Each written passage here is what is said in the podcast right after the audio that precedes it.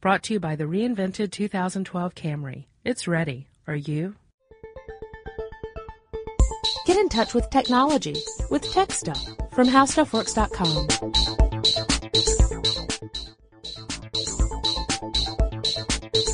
Hello again, everyone. Welcome to Tech Stuff. My name is Chris Pollette, and I'm an editor at HowStuffWorks.com. Sitting across from me, as usual, is senior writer Jonathan Strickland. I remember all my life raining down as cold as ice. Oh, Mandy. Ah, an AM radio classic. Yeah, we're going to talk today about who invented the radio. And you would think that this would have a very easy answer and that we could give it, and then you could be on your merry little way. Not so fast. Yes, as a matter of fact, I was I was reading a book not too long ago that made me think about uh, topics like this. But and, and Jonathan and I have talked about this with regard to TV. Yeah. Because uh, there were two people who were working on how to uh, create an electrical television, like rather than than a mechanical, mechanical TV. Yeah, because me- mechanical TVs had been around for a while, but no one had come up with uh, an easily uh, manufactured electric version. Right. But in that case, we were really talking about Mm, primarily two people. Yeah. And we're sort of talking about two people here, give or take another 12 or 15. Right, yeah, there's two people that ultimately the question tends to boil down to, but that's even that is too simplistic a, a look at, at radio. So to really get a get a handle on how complex this topic is, you actually have to go back more than five decades before radio came into being. That's true. And, and again, like a lot of scientific discovery, uh, each new iteration is an improvement on uh, another technology or uses an, uh, a technology that has recently been discovered in a new way. So Yes. we're really, this is another one of those standing on the shoulders of giants exactly situations. Very very apt. Yeah, this this is all taking place. Uh, well, the earliest parts are taking place in the early 19th century, but most of it's taking place within a two-decade period at the end of the 19th century. Some of it spilling over into the early 20th century, and you're talking about an era in which you have an enormous intellectual revolution, right? You've got people who are wicked smart, right? These are guys and, and gals as well. I mean, we're, we're in an age where there was science was reigning supreme. Science scientists were the rock stars of this era. They really kind of were. Yeah, I mean, you had scientists who could command the attention of thousands at uh, at a, a speech. It was really hard to imagine now because you know you don't really think of like the guy from the LHC getting up and people doing the wave, but back then. These guys were the, the people who were shaping the earth. So it's really a fascinating time, and there were so many developments, and so many people were working on this sort of technology at the same time. There's no surprise that there's controversy because you got a lot of people all trying to figure out how to have a, a, a useful application of a newly discovered law or, or, or feature of the universe, right? Right. So clearly you're going to have some overlap. So, Let's start from before we're even talking about radio. okay. All right. So we're going to talk about in 1837. There's a guy named Samuel Morse. Right.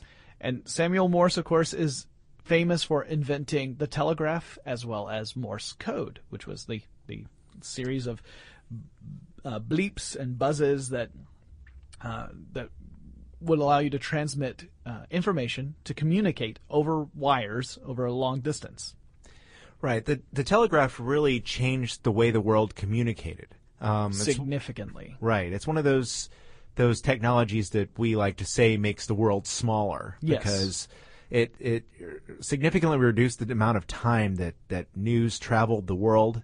We heard about things far more quickly than we used to in the past. People were able to communicate with one another across great distances. Of Right. course, you had to have a cable in order to make that happen. Yeah, and that was the that was the big barrier, right? I mean, the cable was definitely a lot more efficient than say the Pony Express or carrying a message across the ocean on a on a ship. But you still had to have a cable. You had to have a physical connection between two stations in order to transmit information. And unfortunately, that would mean that certain remote areas could not easily get a station. Uh, it also meant that you had a, a physical object that could withstand uh, only so much uh, punishment before it, it failed. So you had a cable that could be broken, or there could be uh, some sort of, of interference there. That that meant that it was uh, while it was a huge leap in communication from what came previously, there had to be a better way. That's right. Well, once it became apparent to companies that the telegraph could make them lots and lots of money, Yeah. uh, people wanted to find better ways to use a telegraph and better telegraph technology. Right, because you got to remember that first telegraph wire. All it could do was transmit these these sounds. Like you couldn't. There was no way to convert human voice into uh, uh, electricity and transmit it across a wire yet. No one had figured that part out back in 1837. And also, you could only transmit information one way at a time. You couldn't have two way communication simultaneously. Th- and and that's one of the things that a lot of inventors were out to to do in the in the uh, 19th century. They were earnestly looking for ways to improve to to make uh, make it possible to send telegraph messages in, in two ways to uh, improve the quality of the technology. Yeah. Um, Without necessarily just laying a pair of cables and having one be one way and the other being the other way. Yes. I mean, you can do that, but you've just doubled your costs. Exactly. The creating the infrastructure for this system is is costly.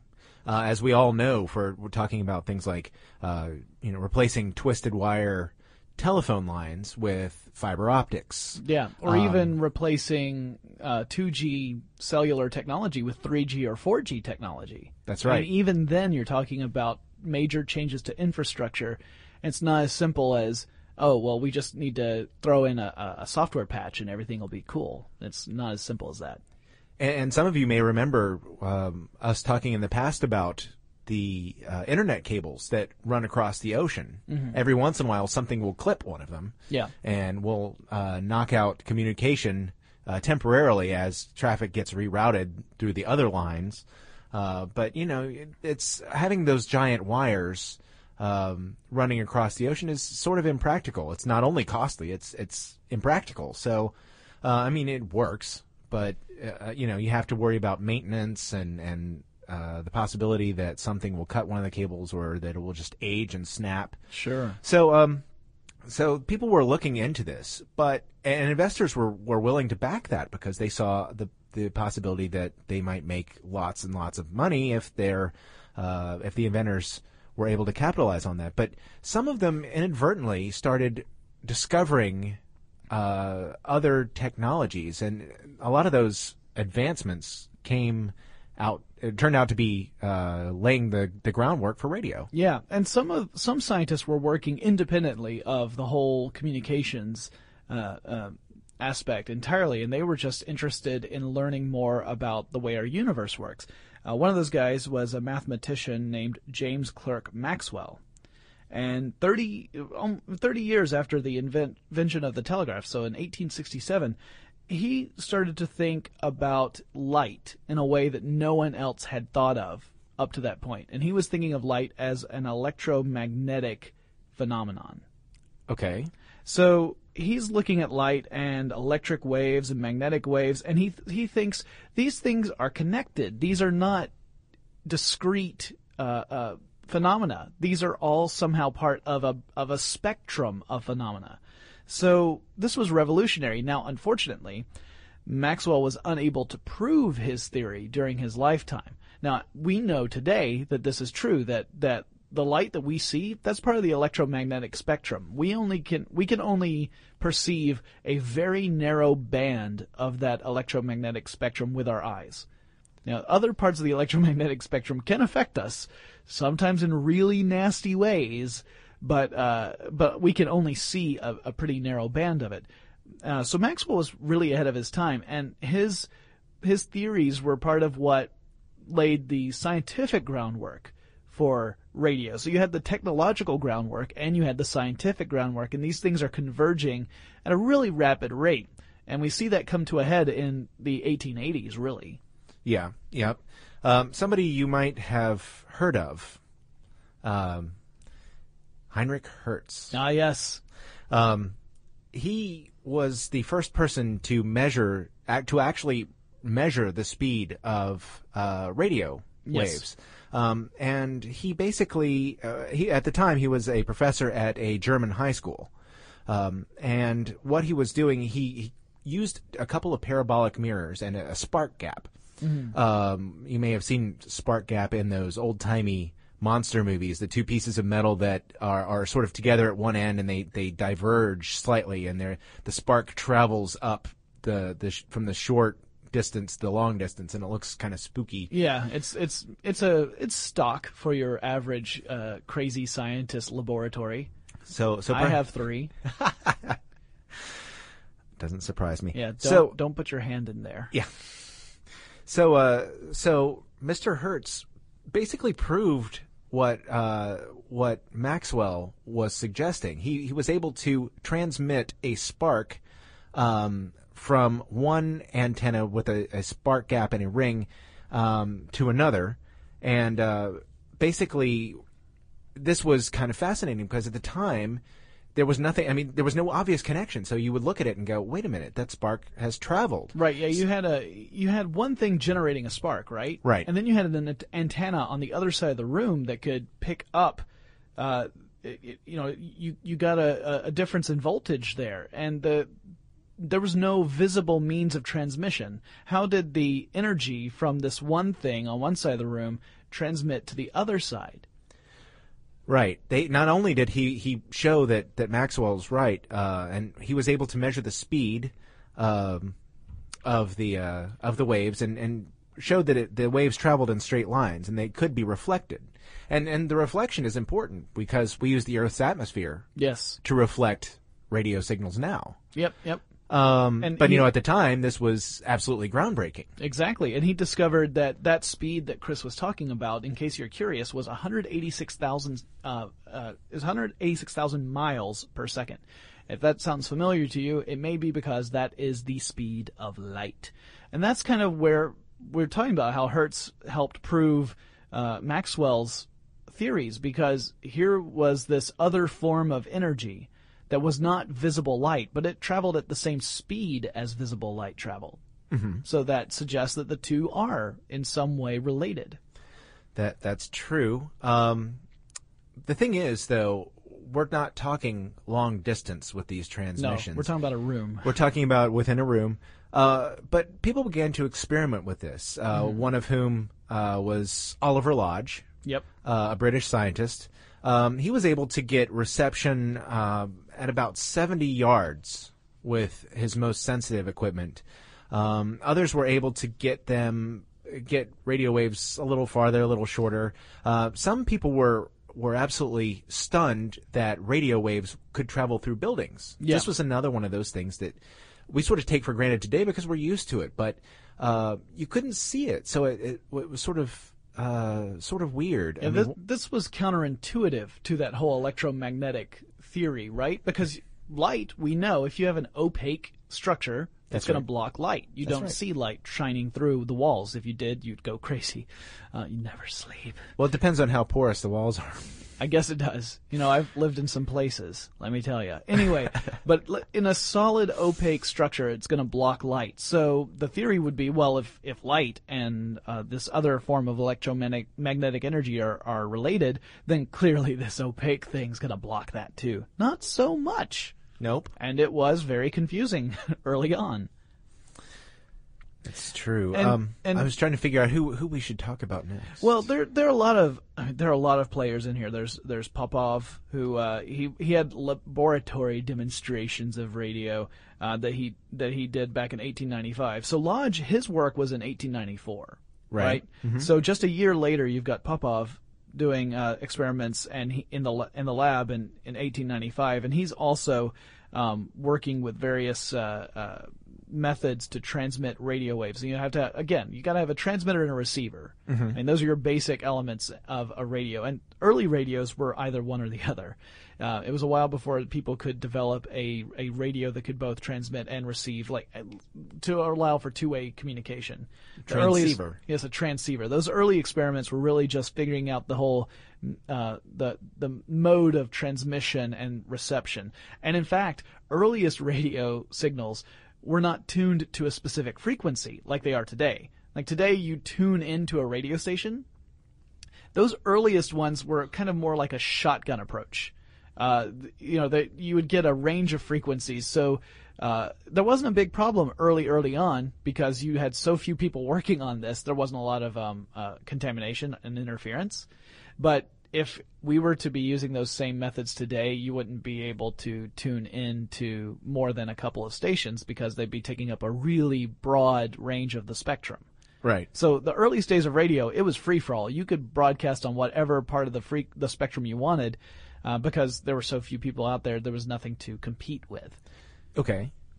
So, um, yeah, and it, it's uh, there. One of the people that, that I read about, sort of as a red herring, Yeah. uh, was a guy named William Crookes, who uh, some say, some believe for a while that he may have had a hand in creating uh, wireless telegraphy, basically uh, using radio as a telegraph.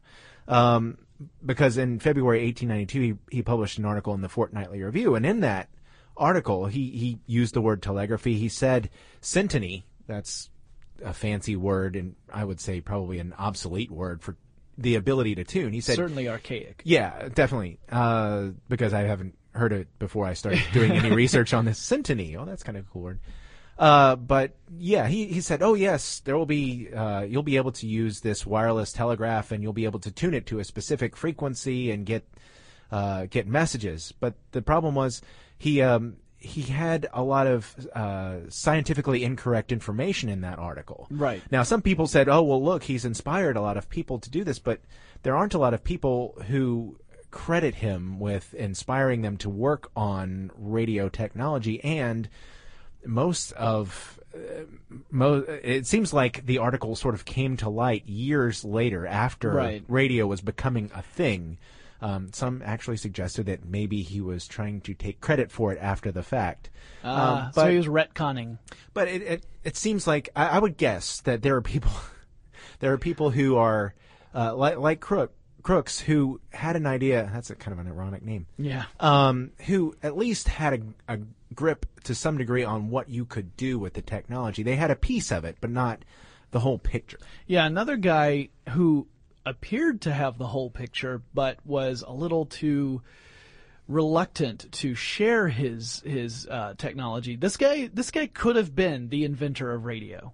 Right. Some right. people give him credit for it. There, this guy, because he was able to demonstrate radio very early on, uh, comparatively speaking. So in 1892, you have an inventor by the name of Nathan Nathan Stubblefield. Right. From Murray, Kentucky. He was a farmer and inventor. So clearly, if you're farming, you're gonna think, "I want to invent me a radio." uh, I'm I am amazed. I mean, uh, to me, it's ju- it, it's really it shows that ingenuity is is a phenomenal thing, and it it can strike anywhere, right? So you have Stubblefield, who was legitimately a really smart and clever guy. Uh, and so in 1892, he publicly demonstrates a wireless communication system. And not only does it broadcast radio signals, he could actually broadcast voice and music. Now keep in mind, the earliest radio uh, public demonstrations were all tones. It wasn't, it wasn't like you could do a symphony over the radio. It was, you could, you could transmit Morse code over the radio.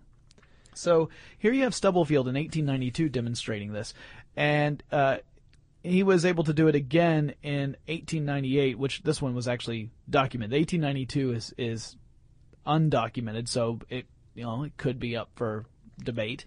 But in 1898, the St. Louis Dispatch documented a demonstration he did where he transmitted radio waves uh, at a distance of around 500 yards.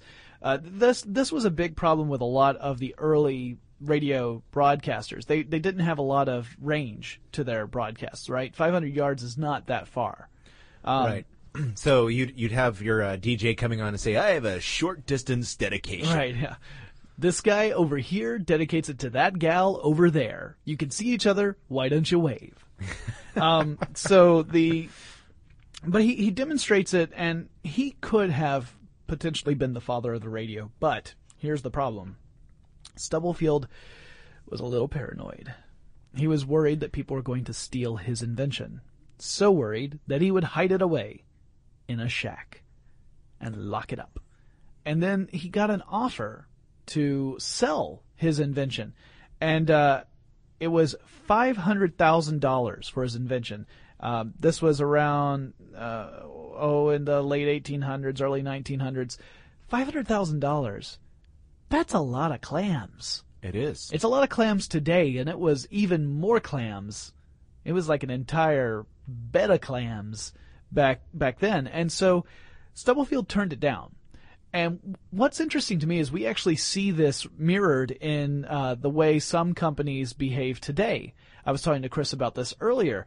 There's another company that recently was offered uh, about six billion dollars uh, to be an acquisition of, of another larger company, um, but they turned it down.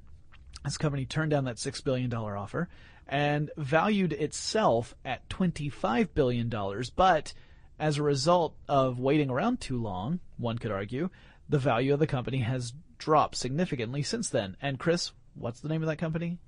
Groupon. Groupon. So here, Groupon took the internet by storm. Everyone was really impressed by Groupon. Everyone thought that this was really where where things were moving.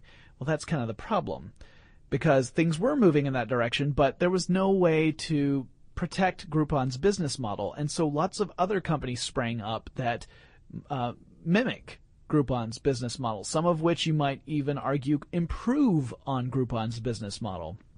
Well, because Groupon was kind of holding back, now its position is a little more tenuous because you have all these competitors that could steal the limelight away from Groupon. The same thing happened more than a hundred years ago with Stubblefield. This is a story that goes back decades and decades. You know, you'd think we'd learn our lesson by now. You know, you strike while the iron is hot, people.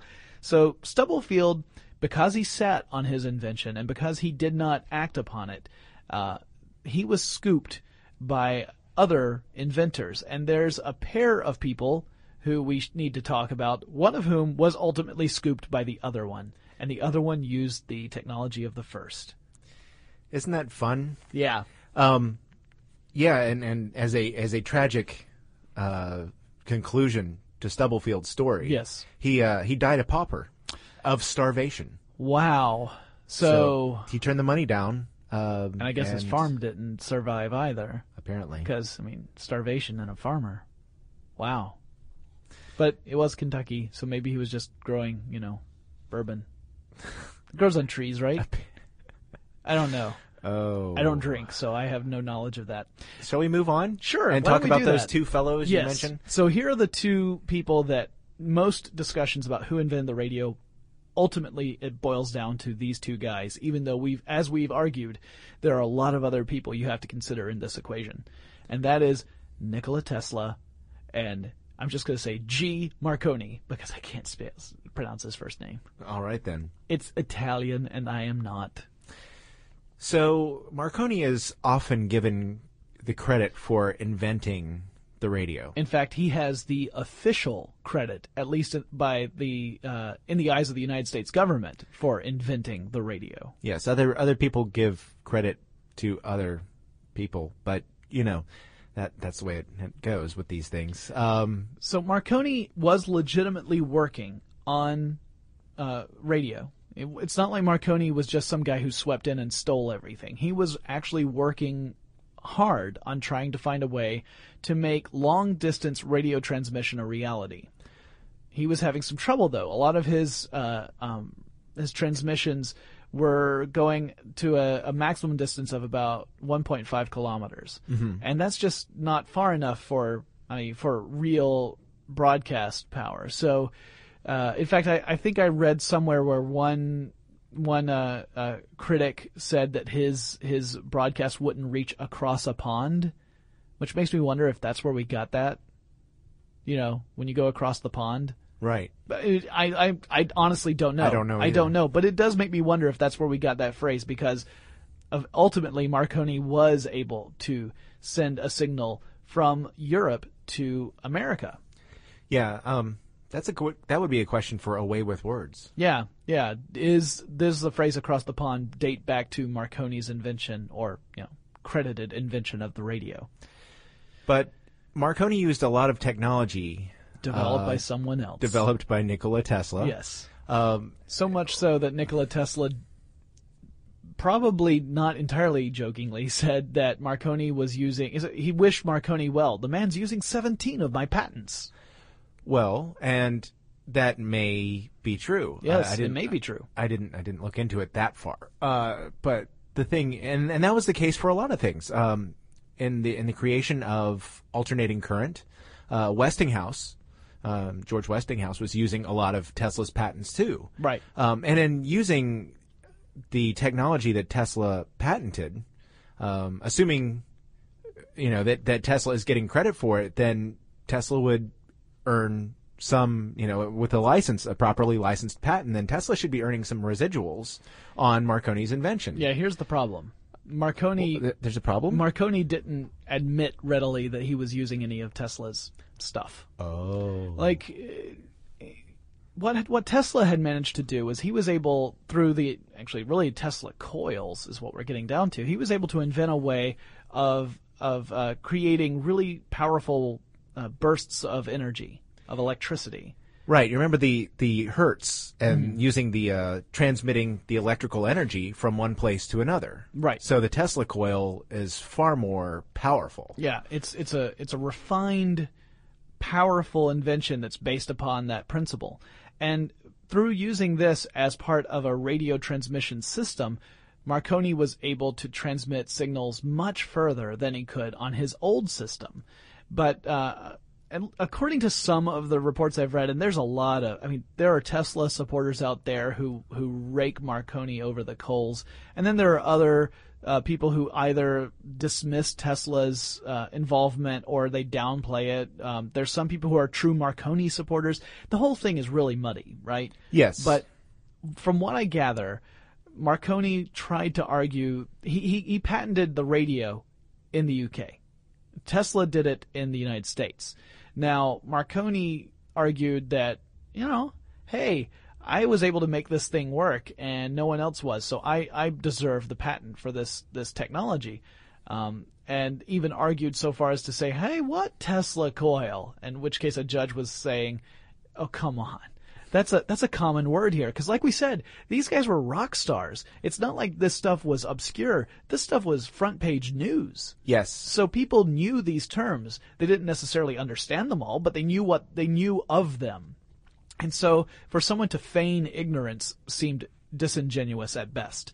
So Marconi is arguing that he should be the one uh, that people back, and Tesla isn't arguing as much because Tesla didn't feel that he needed to argue. He felt he was in the right. He didn't. Why should I come forward and and fight tooth and nail with this guy when it's so obvious that I'm the person that credit should go to? That was kind of Tesla's viewpoint, uh, as far as we can tell. You got to also remember Tesla became increasingly mentally unstable toward the end of his life. He became more and more paranoid, possibly with good reason because of the way he had been treated in his past. Uh, and so it's hard to kind of definitively say what the man was thinking. Uh, also, he had had this rivalry with Edison Yes. right? Well that dated back, yes, it dated back to the World's Fair where it was between Edison and Tesla. Who's going, whose system is going to power the World's Fair in Chicago? Is it going to be Edison's direct current power or is it going to be Tesla's alternating current? Ultimately, it went to Tesla. Edison, not a man who drops a grudge easily No. as it turns out. No. And so Edison's looking around and he's saying, you know, this is going to be a big thing. This is going to make bukus of cash. I got to get in on this. Andrew Carnegie, great philanthropist, industrialist, he also says this is where it's at. This is the next huge development in technology. I'm getting in on this. They look around. You've got Tesla, who is brilliant, but is also self-destructive. Not necessarily intentionally, but his behavior and his uh, obsession with transmitting power over a long distance, broadcasting power, building essentially what it would amount to an enormous Tesla coil and cloaking the, the earth in electricity sounds a little like a mad scientist. Not necessarily the guy you're gonna go and dump heaps of cash on top of. So then they look at Marconi. Marconi who has proven that his technology works, his technology which admittedly rests on the shoulders of others like Tesla. He Marconi even demonstrates that he can send a signal transatlantically across the entire ocean. He transmits the letter S in Morse code, and that proves that his system works. With a proven system, with a man who does not appear to be unhinged, that's the guy that everyone gives their money to. So Marconi starts to get the political and the financial support and Marconi ends up coming over to America and even wins a patent for a radio. The patent that was previously not the same one, but the patent that had been Tesla's became overturned in, in court. And this is where the huge controversy is. People say that essentially that Edison, Carnegie, and even Marconi, who came from a family that was really well connected and really wealthy in Europe, that they used their political and financial clout to force the patent office, essentially the court system of the United States, to overturn Tesla's patents so that Marconi could be the the true patent holder for the inventor of radio. Meanwhile, Tesla's screaming to the heavens and shaking his tiny fists in vain. No. And also watching his lab burn down for the fourth or fifth time. Yeah. That happened. Tesla had a run of incredibly bad luck. We did do an episode on Tesla. I recommend you listen to that if you really want to hear the story of his life. Yeah. Yeah. The loss of Wardenclyffe Oh yeah, that that was was, I think, probably would have affected his uh, Yeah. ability to defend his so yeah. radio. So now you've got uh, so if you're asking officially who invented the radio, well, if you go and buy the documents in the United States government, it's Marconi. Right. But if you're going to ask an inventor, then you might hear a different answer. And it may not be Tesla. The inventor may say, well, yeah, Tesla was able to create the technology that made broadcast radio uh, a viable thing. But if you want to talk about who invented the radio, you got to go back before him. So it's, like we said, a really complex topic. Yes, and definitely fascinating to look at, at how these great inventors were all developing an important piece of the puzzle or or improving upon the technology to increase distance and, and quality. Um, it- it's just fascinating. And then you get into other things like uh, who, you know, which was the first radio station. And Yeah. that unfortunately is not a clear answer, Answer either. Either. Yeah. So, So wait, uh, so Chris, I'm yes. to ask you, Okay. gun to the head. Oh no. Yep. There is a there's a man standing up in front of you. His gun is pointed toward your noggin, and he says, "Who invented the radio? You have to give me one name, and that's it." Ultimately, who do you say invented the radio? Tesla. That's fair. I would say the same thing. But I, I certainly wouldn't uh, uh, put down Marconi because he did so much important work. Yeah. And, and, and one of the things that he did for radio that Tesla really wasn't doing was promoting the idea that it could be used for commercial purposes. Yes. And getting investors behind it because Tesla was kind of sitting on it. Yeah, Tesla was kind of like this rock star showman, but Marconi was a rock star businessman. and he was really behind radio. I don't think he he wasn't into as many different kinds of technology. I mean, Tesla was into all Lots sorts of, disciplines. things, Yeah. and and Marconi was really the radio guy. Yeah. So So we've got some uh, some sources we'd like to mention to you guys to check out if you're really interested in this, because like I said, this is a fascinating time in history. In fact, I, let me let me read. I, I meant to do this earlier, um, but I wanted to uh, give you what Einstein said radio was. Okay, Uh, Einstein's definition of radio is one of my favorites. It says, you see, wired telegraph is a kind of very, very long cat. You pull his tail in New York, and his head is meowing in Los Angeles. Do you understand this? Well, radio operates in the same way. You send signals here, they receive them there. The only difference is that there's no cat. I love that description. Like, oh, well, now it makes sense, Einstein. Thank you. Can you tell me about my relatives now? Just in general. Nothing special. Uh, just a theory. So let's talk about some of the sources we use because we we came across some really really useful ones. Yeah, and it, it, one of the things that I found funny about that, we were talking about how just a moment ago about how convoluted this whole thing is. A lot of my sources didn't overlap. So we, we sort of glued some of this together from different people because I found a couple books um, at the library, and that might be at yours too. Uh, one was Syntony and Spark: The Origins of Radio by Hugh G. J. Aitken, A I T K E N, and the other was Wireless: From Marconi's Black Box to the Audion by Sungook Hong. Uh, both of which were, were excellent and, and got into a whole lot more detail that we really really can't get into now. Yeah. But Jonathan found a couple excellent websites that we used too that had uh, I Stubblefield wasn't in either one of those books. Yeah, there's um there's one that was done by Julian T. Rubin, and actually it's juliantrubin.com. There's a whole section about uh, radio and the inventors. There there are even other people that we didn't talk about like Loomis and uh, Bose and DeForest. DeForest. Yeah, there's there's when we say that there were a lot of people working on this, that's not an exaggeration. There were No. way more than we were able to talk about in this episode. Um, but yeah, if you want to learn more about them, I recommend that uh, that site. Also, there is an excellent article by B. Eric Rhoads. That's R H O A D S. Just who invented radio and which was the first station.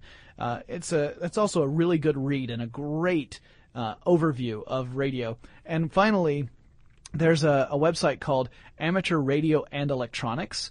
Uh, the URL is vwlowen dot co dot uk. So it's a it's a British site. Uh, also has a great section on radio and how it works and uh, and its history. So I recommend checking these out if you're interested in the topic. Also, we do have lots of articles on our site about radio like how radio works, how the radio spectrum works, how transistor radios work, how crystal radios work. All of that information you can find at howstuffworks.com. And if you're interested in this stuff, definitely take a look at it. There's a, a ton of different ways of actually building your own radio. I mean, that used to be a big thing back in the, the 50s and 60s, but you can still do it today. And it's a neat way to kind of learn some electronics and, uh, and some engineering and you get a real sense of accomplishment when you build something like that. That's true. I uh, built a Crystal AM radio when I was a kid from a from a kit, which was which was a lot of fun. And it's just so sad that all these people worked so hard on the radio, and then in 1981, video killed the radio star. Yeah, yeah, that was darn, darn you, MTV. And now I understand the problems you can see. I remember that the second video was a Pat Benatar video. Uh, that's on it. That's true. If Okay. you look it up, I just can't remember the name of the song now, but it was a Benatar video. Anyway, little trivia for those people who lived through the launch of MTV. We're there for you. if you guys want to let us know about any topics you'd like us to cover or you have any comments or questions, you can get in touch with us on Twitter and Facebook. Our handle there is TechStuffHSW. Or you can send us an email. That address is techstuff at howstuffworks.com. And Chris and I will talk to you again really soon. For more on this and thousands of other topics, visit howstuffworks.com. To learn more about the podcast, click on the podcast icon in the upper right corner of our homepage. The Stuff Works iPhone app has arrived. Download it today on iTunes. Brought to you by the reinvented 2012 Camry. It's ready. Are you?